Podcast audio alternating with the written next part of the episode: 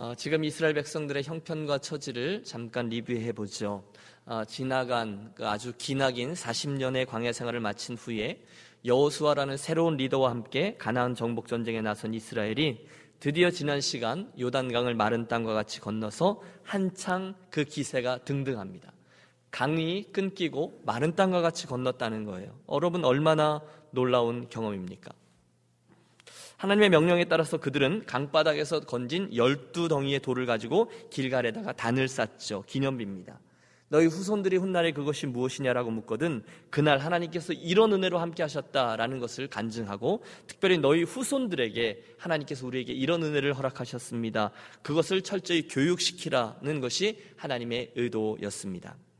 오늘의 말씀은 바로 그때 거기 저 앞에 여리고성이 뻔히 보이는 그 길갈 땅에서 잔혹한 가나안 전쟁을 시작하려 하는 이스라엘 백성들에게 하나님이 무엇을 요구하셨는지 이 세 가지 일에 대한 것입니다.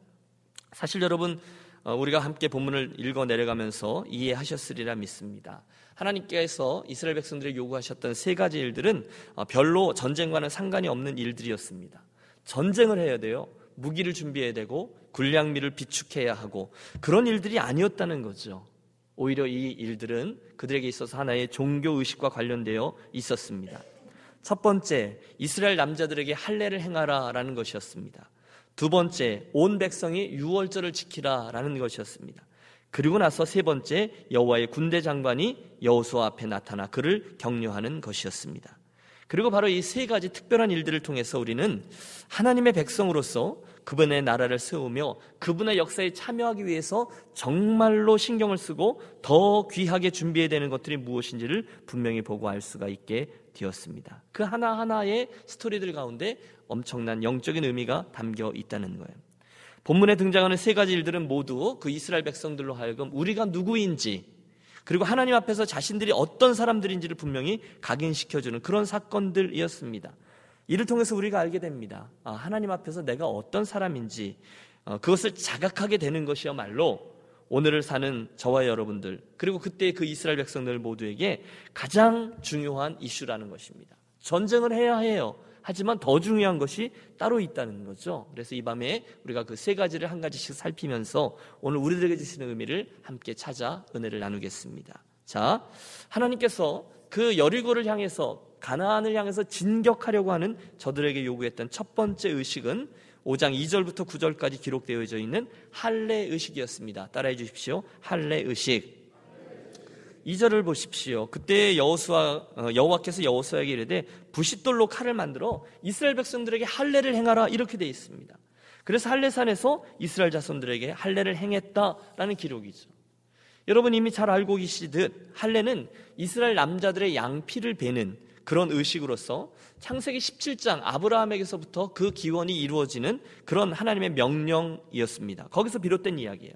하나님이 또 아브라함에게 이르시되 그런즉 너는 내 언약을 지키고 내 후손도 대대로 지키라. 너희 중 남자는 다 할례를 받으라. 이것이 너와 너희 나와 너희와 너희 후손 사이에 지킬 내 언약이니라. 너희는 양피를 베어라. 이것이 나와 너희 사이의 언약의 표징이니라. 본문 길갈에서 하나님께서 이스라엘 백성들에게 첫 번째로 원하셨던 것은 그 의식입니다. 할례를 행하라는 거예요. 그리고 그 의식을 통해서 하나님은 이스라엘 백성들로 하여금 아 내가 구별받은 하나님의 백성이지 그런 민족적 자각이 분명히 있기를 기대하셨습니다.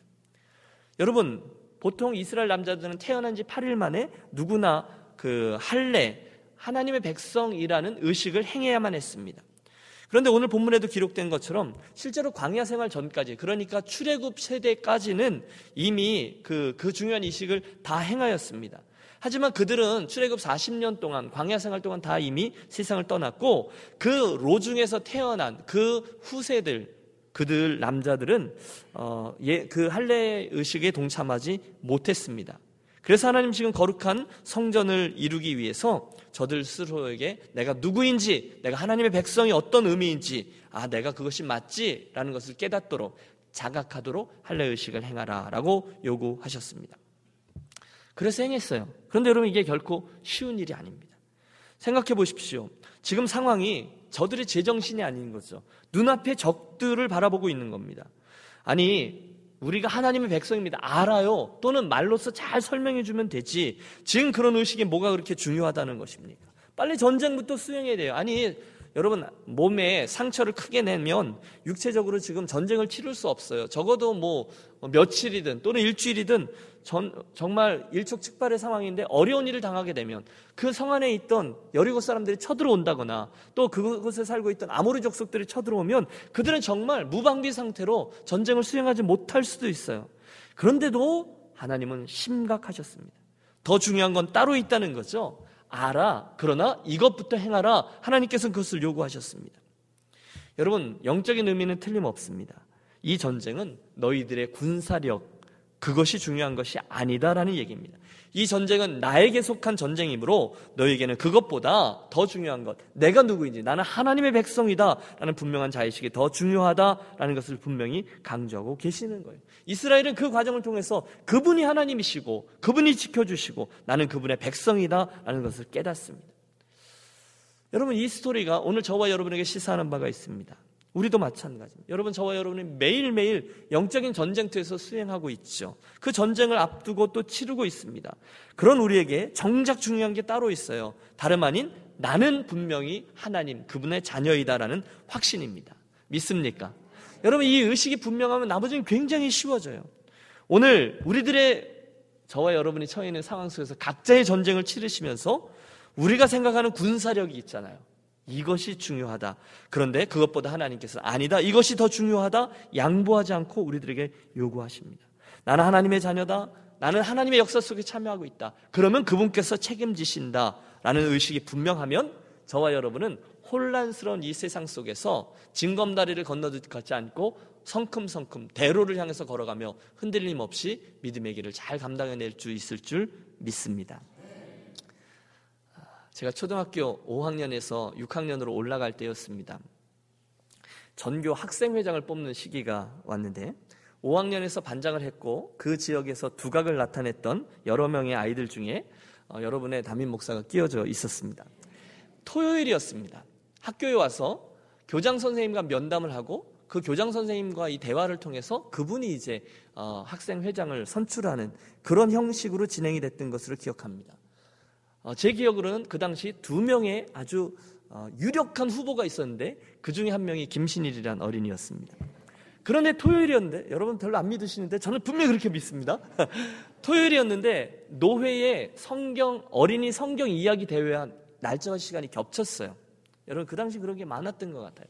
제가 이제 장로교회를 섬기고 있었는데 어, 한남노회라 그래서 부천 어디에선가 했습니다. 아직도 그날이 생생히 기억합니다. 그런데 그 성경 어린이 대회에 내가 참석을 해서 하나님께 영광을 돌려야 하는 것인지 아니면 전교 학생 회장으로 내가 선출이 되어서 주께 영광을 돌려야 되는 것인지 둘 사이에 제가 심각하게 고민을 했습니다. 여러분 제가 무엇을 선택했으리라 믿습니까? 제가 어디를 갔을 것 같습니까? 네, 그렇죠. 제가 어린이 성경 대회 갔습니다. 그리고 열심히 했습니다. 저는 그때 제가 무슨 성경 동화를 했는지 알아요. 그러나 애석하게도 제가 어, 준우승을 했어요. 우승을 했던 친구는 엘리야 이야기를 했어요. 나아만 장군 이야기. 그걸 제가 생생히 기억하고 있다니까요. 그로 말미암아 저는 전교 학생회장이 되지 못했습니다. 제가 유력한 후보였는데 말입니다. 그런데 여러분 드리려는 말씀은 이것입니다. 제가 전교 학생회장은 되지 못했지만 그때의 그 선택으로 인하여 저는 지금까지 아주 분명한 자의식 하나를 하나님 앞에서 선물을 받게 됐습니다. 그게 뭐냐면 아 나는 하나님의 사람이지. 나는 그런 선택적인 상황 속에서 여러분 초등학교 5학년 아이의 월드뷰에서 그건 굉장한 일이었어요. 그때 나는 세상적인 영광스러움보다 하나님을 선택했지라는 뿌듯함이 그 어린아이의 마음속에 딱 각인이 되었어요. 그런데 일단 그것이 각인된 이후 나머지 인생에 있어서 그 나이에 맞춰서 늘 버거운 선택과 상황들이 겹쳐 지 앞에 도전해 오지만 여러분 그때의 그 경험으로 하여금 모든 것이 굉장히 쉬웠습니다. 선택의 상황에서 무엇을 선택해야 되는지는 그때의 그 경험과 추억이 저로 하여금 굉장히 쉽게 했다는 거예요. 그게 저는 바로 이 의식이라 생각합니다. 나는 하나님의 사람이지. 나는 하나님의 아이지. 사랑하는 여러분, 이 이야기의 주어가 제가 아닙니다. 바로 그런 경험 속에서 이스라엘 백성들에게 바로 그런 의식이 중요했다는 것이죠. 어, 저와 여러분에게 오늘 어떤 선택이 놓여 있는지는 모르겠어요. 그러나 날마다 우리가 선택하는데 여러분 때마다 일마다 우리가 좀 갈등하며 선택하시는 상황 속에 계시다면 여러분 한번 굳게 마음을 먹고 나는 하나님의 사람이지. 그리고 그분 앞에서 이것을 먼저 선택하시는 그리고 그것이 참으로 좋은 영적인 추억이 되어서 남겨져 있는 믿음의 길에 있어서 상황마다 흔들리지 않냐고 쉽게 결정하고 선택하는 우리 참 자랑스러운 유니온 가족들이 되시기를 권합니다. 또 있습니다. 말씀드린 할례 의식에 이어서 겨우 이제 몸을 추스렸어요. 그 이스라엘 백성들에게 하나님이 요구하셨던 두 번째 의식이 있는데 유월절 의식입니다. 이거 따라해 주실까요? 유월절 의식. 오늘 10절의 말씀을 보시면 이스라엘 자손들이 길갈에 진쳤고 그달 14일 저녁에는 여리고 평지에서 유월절을 지켰고 여러분 할례 의식을 지킨 후에 두 번째로 유월절을 택했어요. 그것을 지켰다는 거예요. 여러분 이게 굉장히 의미심장한데 지금까지 이스라엘 백성들이 출애굽한 이후에 광야에서 지키고 이곳이 약속의 땅에 들어가서 첫 번째로 유월절을 지킨 바로 그 기록입니다. 유월절의 의미에 대해서는 제가 고난 주간에도 말씀드렸고 우리 두 주 전인가요? 새벽 예배 시간에도 한 번 더 강조해서 말씀을 드렸어요. 광복절이죠.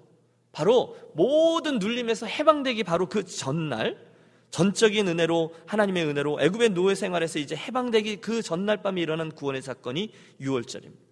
출애굽기 12장 모두가 장자들이 죽임을 당하는 그 순간에 어, 양을 잡아 양의 피를 집 문 좌우 설주와 임방에 바르고 집안에 머물렀을 때 죽음의 사자가 그 피를 보고 패스 오버 어, 그 유월 해서 그들이 죽임을 당하지 않았다. 여호수아도 그 일의 수혜자죠.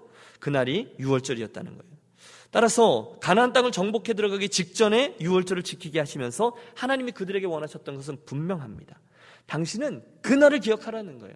그들이 하나님의 은혜로 하나님의 전적인 은혜로 구원을 받았고 하나님의 전적인 은혜로 약속의 땅에 들어서게 되었다라는 사실을 잊지 않기를 원하셨습니다. 그러므로 하나님은 그 유월절을 그들로 지키게 하심으로 말미암아 그들의 진정한 해방과 승리가 어떤 군사력이 아니라 유월절 어린 양의 피 하나님의 도우심으로부터 왔으며 앞으로도 그렇게 하나님의 강권하시는 역사만으로 가능하다라는 것을 분명히 해야 했습니다. 한마디로 이스라엘은 그동안 자기들이 어떤 하나님의 은혜를 입었는지 그리고 앞으로 어떤 은혜가 저들에게 필요한지를 분명히 알아야 했어요. 그래서 하나님이 전쟁 전에 6월절을 치르게 하신 거죠. 사랑하는 여러분, 오늘 저와 여러분의 이야기를 한번 해보시죠. 오늘 우리들에게는 지금까지 하나님께서 해주셨던 그 수많은 선한 것들과 엄청난 은혜들, 불강력적인 은혜들에 대한 인식과 감사가 얼마나 자리하고 있습니까? 지난주에 우리 길갈에 세웠던 기념비 이야기를 나누면서 고백했습니다. 이건 하나님께서 하셨습니다라는 시청각 교제였습니다. 훗날 자녀들이 물으면 하나님의 도우심에 대한 엄청난 이야기를 전달해 주기 위해서 준비했다가 말해 주라라고 배웠습니다. 똑같습니다. 유월절도 그거죠. 어, 하나님의 은혜를 잊지 말라는 거예요. 너희가 누구인지, 내가 누구인지를 잊지 말라는 거예요. 사랑하는 여러분, 혹시 오늘 저와 여러분의 현 주소와 모습에서 절대로 잊지 마십시오. 우리가 조금만 방심하면 놓치게 되는 게 있어요. 조금만 방심하면 교만해집니다. 지금 이스라엘 백성들이 그랬을지도 모르죠. 내가 운이 좋아서 우리가 이 정도 되니까 하나님이 우리들에게 은혜를 주셨지. 여러분 그렇지 않습니다. 하나님의 능력이 그들에게 임해서였죠. 하나님의 능력이 요단 강물을 가른 거죠. 그래서 자기들이 강바닥을 발로 밟고 건너게 된 거죠. 그들이 참 기뻐할 만해요. 마음이 뿌듯하고 마음속에 큰 용기를 가지고 거기 서 있었을 수 있습니다. 그래 나 정도 되니까 하나님 그런 은혜를 주셨지. 서술형의 주어가 하나님이 아니라 나 또는 우리가 얼마든지 될 수 있었어요. 그래서 하나님은 유월절을 지키게 하시면서 누가 주인공인지 어디에 줄 서야 하는지를 분명히 가르쳐 주신 것이죠.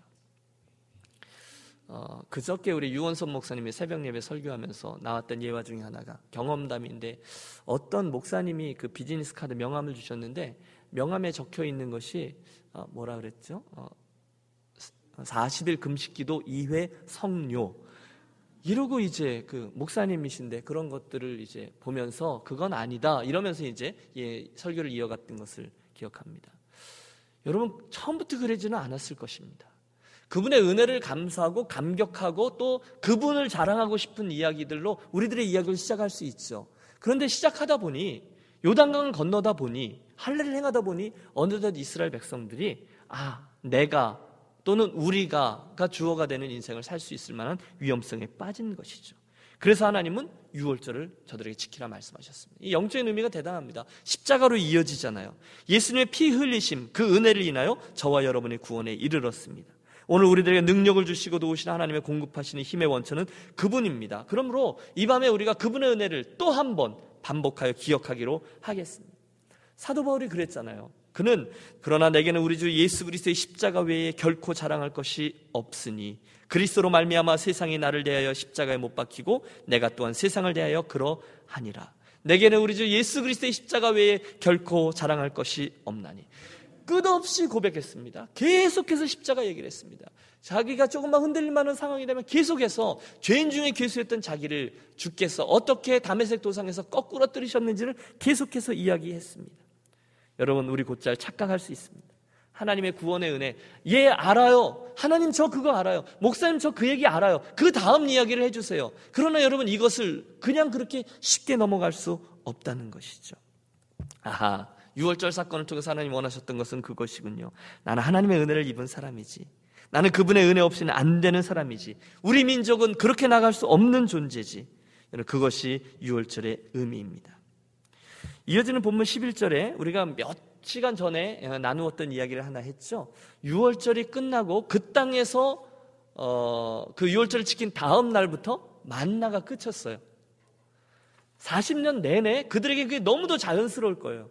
그렇지 않습니까? 매일 아침이면 하나님께서 양식을 공급해 주셨어요. 하늘만 쳐다보면 먹고 살 수 있었어요. 자그마치 40년간 말입니다. 그러나 이제 그 땅에서 어, 6월절을 지킨 날 다음 날부터는 그들 스스로 그 땅에서 나오는 소산들을 가지고 생존해야 했습니다. 영적인 의미는 분명했죠. 이제 그 땅에서는 기도만 하고서 하늘만 쳐다보고 사는 것이 아니라 기도도 하고 하나님도 의지하지만 우리가 할 수 있는 최선을 다해서 우리가 섬기는 일들과 또 일하는 것들을 통해서 우리가 취해야 될 것들이 있구나. 가축도 잘 돌보고 농사도 지어야 되고 그게 우리들의 책임이구나라는 말씀을 드렸습니다. 마지막 세 번째 사건도 있습니다. 자, 이쯤 되면 이스라엘은 모든 준비가 다 맞춰졌겠다라고 생각했을지 모릅니다. 이제는 저 앞에 여리고성을 향해서 진격해야 되겠다. 이제는 모두 우리 서서 일어나서 그 땅을 향하여 나아가자. 이렇게 움직임을 시작했을지 모르겠어요. 그런데 무척 의미 있는 사건 하나가 더 따릅니다. 여러분 13절을 보십시오. 13절에서 15절까지 우리 한번 다시 읽겠습니다. 13절.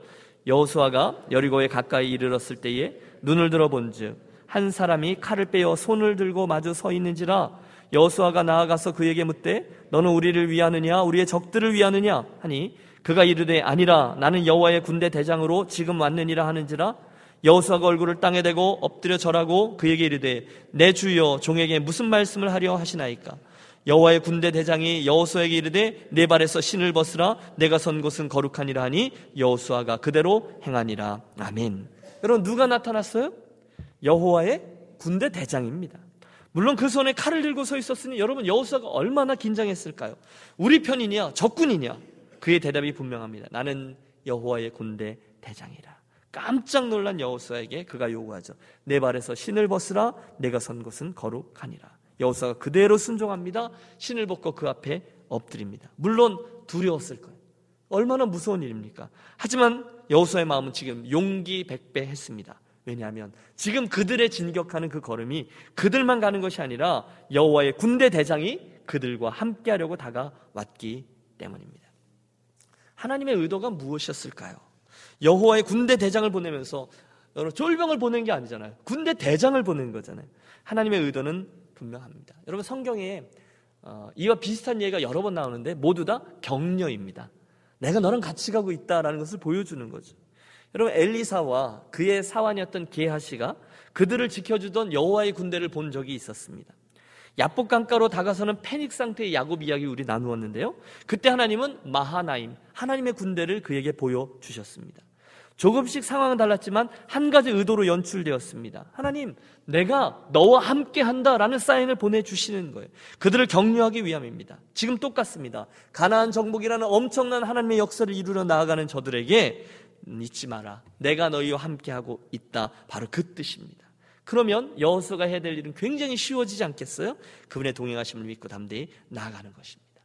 또 있습니다. 내 발에서 신을 벗으라. 누구 이야기가 생각나세요? 모세 이야기가 생각나시죠? 40년 전에 똑같은 사건이 모세에게 있었습니다. 그들뿐이 아니죠. 그때나 지금이나 하나님은 거룩한 하나님의 일에 참여하기를 원하는 이들에겐 항상 이곳은 거룩한 곳이니 내 발에서 신을 벗으라 라고 말씀합니다. 여러분 모래밭에서 신을 벗는 것, 그 광야와 같은 그 뜨거운 모래밭 또는 그 뜨거운 그 돌밭에서 신을 벗는다는 것은 꼼짝할 수 없는 그런 형편에 이르게 되는 것이죠. 그를 성별하며 하나님 앞에서 엎드리게끔 만드는 바로 그것이 하나님께서 거룩한 전쟁 앞에서 그들에게 원하셨던 세 번째 요구셨습니다. 너는 이 전쟁에서 내가 함께 간다는 것을 잊지 말고 나를 의지하고 나와 같이 가라. 거룩이 곧 능력이다. 바로 이 말씀입니다. 사랑하는 여러분, 아, 언제 미국에 오셨습니까? 힘든 일들을 많이 만나 오셨고 오늘도 만나고 계실지 모르겠습니다. 지금까지는 괜찮았는데 이것저것 혹시 막혀 있는 분 있으십니까? 이러저러한 문제들 때문에 걱정하고 계십니까? 교회 공동체에서도 이러저러한 것들이 걸림돌로 작용한다거나 맡겨진 그 일들로 인하여 부담이 있으신 분들은 아니 계십니까? 그때 여호와 하나님께서 당신의 군대 대장을 보내어 여러분에게 어, 격려하시며 나타나는 말씀을 어, 기억하십시오. 걱정하지 마라. 내 인생은 결국 너에 관한 것이 아니라 나에 관한 것이다. 내가 함께 가니 걱정하지 마라. 너는 이 전쟁에서 나만 믿고 나아가면 됩니다. 내 발에서 신을 벗으라. 여러분, 우리 그 부담되는 일들을 하나, 둘 감당할 때 하나님 그분이 같이 가시고 그분을 앞서 보내면 우리들의 팔로와 이렇게 쫓아가는 것은 굉장히 쉬워지는 것이죠. 이 밤 여러분 길갈에서의 세 가지 사건을 우리가 살폈는데 하나님께서 그 밤 저들에게 그리고 이 밤 저와 여러분에게 기대하는 바를 이해하시기를 권합니다. 물론 그들은 전쟁을 치러야 됐어요. 그들 눈앞에 여리고성이 든든히 서 있고 어떻게 빨리빨리 처리해야 되는 거예요. 그것이 저희들의 눈앞에 밝혀져 있는 아주 어려운 일이었어요. 하지만 하나님은 더 중요한 일들부터 시키셨음을 함께 기억합니다. 첫 번째 뭐였죠? 예, 할례의식. 아, 그렇지. 내가 하나님의 백성이지. 내가 하나님의 사람이지. 여러분 하나님의 큰일 앞에서 그것을 자각하십시오. 두 번째는 유월절 의식이었습니다. 내가 은혜 받은 사람이지. 내게 그 은혜가 가장 중요하지. 그리고 마지막 세 번째는 하나님은 여호와의 군대 대장을 보내심으로 격려하셨습니다. 내가 앞서 나가는 전쟁이 아니지. 그분이 앞서 나가시는 전쟁이지. 그 이 전쟁은 그분께 속했지. 나는 그분을 따르면 되지. 결국 내가 누구인지 내가 어떻게 해야 되는지를 분명히 알게 해 주셨습니다. 그러므로 여러분 오늘 이 말씀의 결론은 분명합니다. 가장 중요한 문제는 내 눈앞에 있는 그 전쟁이 아니라 내가 누구인가, 그분이 누구인가에 대한 정체성인 줄로 믿습니다. 여러분 문제는 항상 있을 거예요. 여러분 앞으로 우리들이 철로 역정이라 그러잖아요. 우리가 그 날까지 갈 동안 굉장히 많은 일들이 있을 거예요. 산도 있고 골짜기도 있고 강도 있을 것입니다. 그러나 여러분 그것이 문제가 아니라는 거예요. 내 눈앞에 지금 닥쳐져 있는 그 고민들 쉴, 쉴틈 없이 일어나는 사건들 그것 걱정하죠. 교회 공동체를 바라봐도 우리가 걱정합니다. 여리고성일 거예요. 다윗에게는 그것이 골리앗이었을 거예요. 하지만 정작 문제는 그 일들이 아니라 내가 누구인지, 그분이 누구인지, 내가 어떤 태도로 나가야 하는지 하나님 앞에서 내 정체성이 문제라는 것입니다. 여러분 함께 기억하고 싶습니다. 가나안을 정복해가는 저와 여러분 이 이민자의 삶은 이 땅에 우리 앞에 펼쳐져 있는 이슈들이 아니라 내 안에 있는 이슈들이 더 문제입니다. 그렇기 때문에 하나님은 이스라엘의 전쟁 준비에 관한 엉뚱한 보이기까지 하는 할례 의식과 유월절 의식과 여호와의 군대 장관을 보내심으로 그들에게 당신의 마음을 보여 주셨습니다. 결론입니다. 내가 하나님의 사람이지. 나는 하나님의 은혜로 사는 사람이지. 나는 하나님의 전쟁에서 그분의 뒤를 따라가는 사람이지. 사랑하는 여러분, 이 저녁에 이 세 가지 자아 정체성이 분명해지고 그것 붙들고 기도하는 저와 여러분이 되시기를 권합니다.